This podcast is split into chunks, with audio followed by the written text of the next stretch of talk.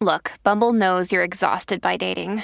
All the must not take yourself too seriously and 6 1 since that matters. And what do I even say other than hey? well, that's why they're introducing an all new Bumble with exciting features to make compatibility easier, starting the chat better, and dating safer. They've changed, so you don't have to. Download the new Bumble now.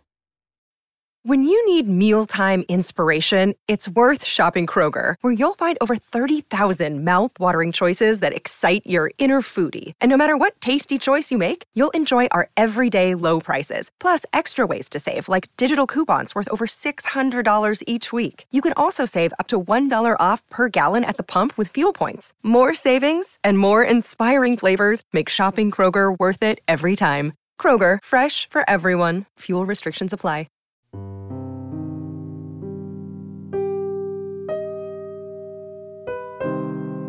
You're listening to the Wrong Station Pledge Drive. The Wrong Station is only possible with supportive listeners like you.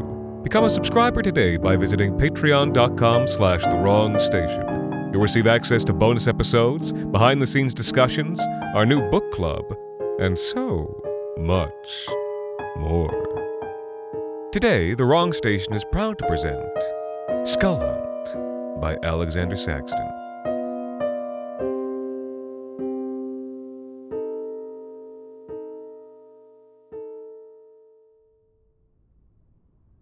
Jenna found the first skull in her bedroom. It was tucked into her bookcase, sitting on top of her mom's old Enid Blyton paperbacks, the dark eyes facing out at her and wearing a crazed little grin. It was a chocolate skull, wrapped in silver foil and about the size of a gumball, with the cartoonish eye sockets and teeth and cranial split all stamped on in black. She yelped in spite of herself. She was almost ten now, and wasn't supposed to get scared by stupid stuff like that.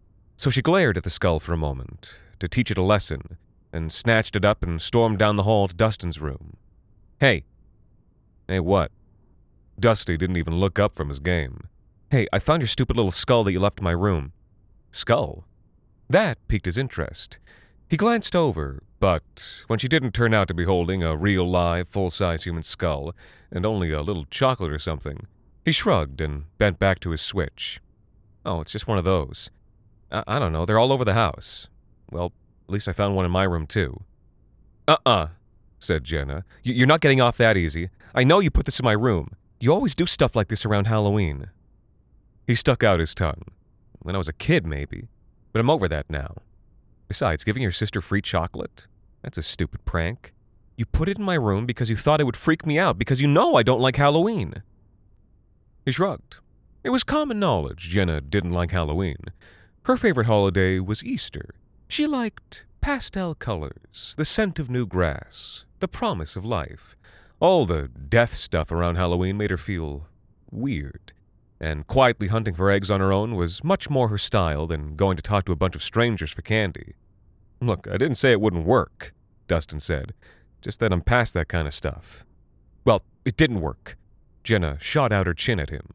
And I'm telling Mom and Dad. Go ahead, Dustin shouted after her. It probably was Mom and Dad, probably trying to get you to be less dumb about Halloween for once.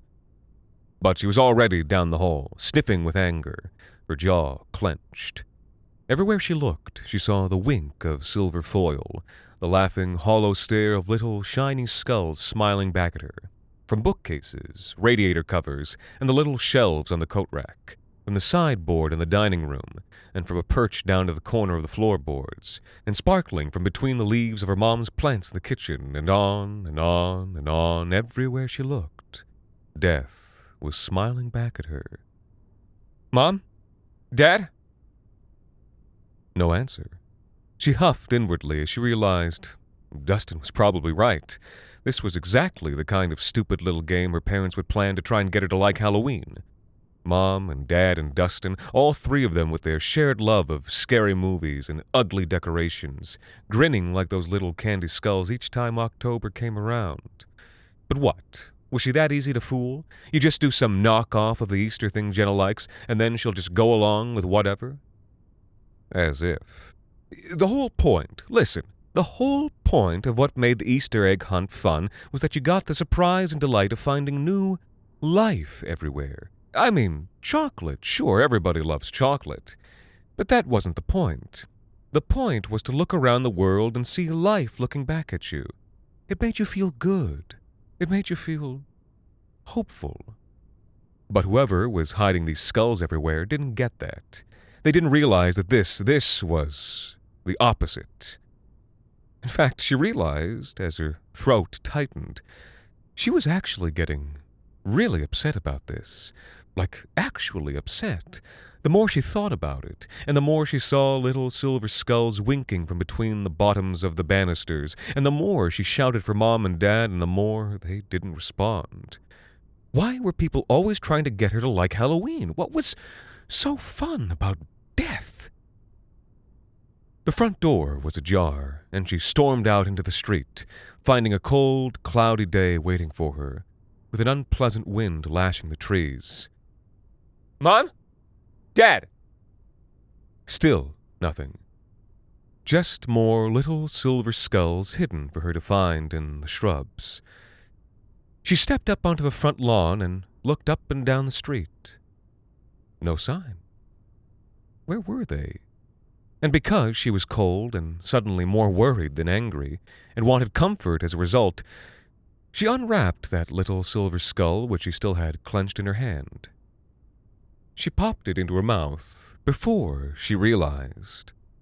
It wasn't until her tongue filled up with a musty flavor and her teeth crunched down on something brittle, and she was bent over, coughing up little pale shards with her eyes watering and the horror kicking in her chest that she put it all together and understood that it wasn't white chocolate she'd just put into her mouth, but a tiny, real skull. And before she could wrap her mind around the implications of that, she heard a rustle in the bushes behind her. The sound was too close, and she whirled around with her hands drawn back to her chest, freezing like an animal. And what she saw, facing away from her, and just standing up after placing a silver skull in the euonymus shrub out front the family house, was a bunny. Not like a rabbit, but like the Easter bunny. Like a grown man in a pinkish bluish Easter bunny costume lightly soiled and with the fur slightly matted by old filth. And as she stared in incomprehension, the figure turned to look at her. His appearance defied some description. Imagine, for a moment, a grown, 230 pound man in a rabbit costume. Now, imagine some huge and incredibly sharp blade has descended on him cleanly slicing off the front of his skull so that his sinuses weep red and the shaved orbs of his eyes spin wildly in their sockets, and you can see the whole front of his insides, too.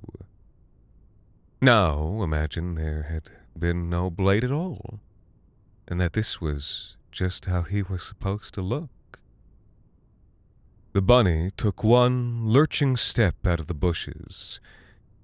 He looked at her and raised his huge dirty hands with their cracked fingernails and said,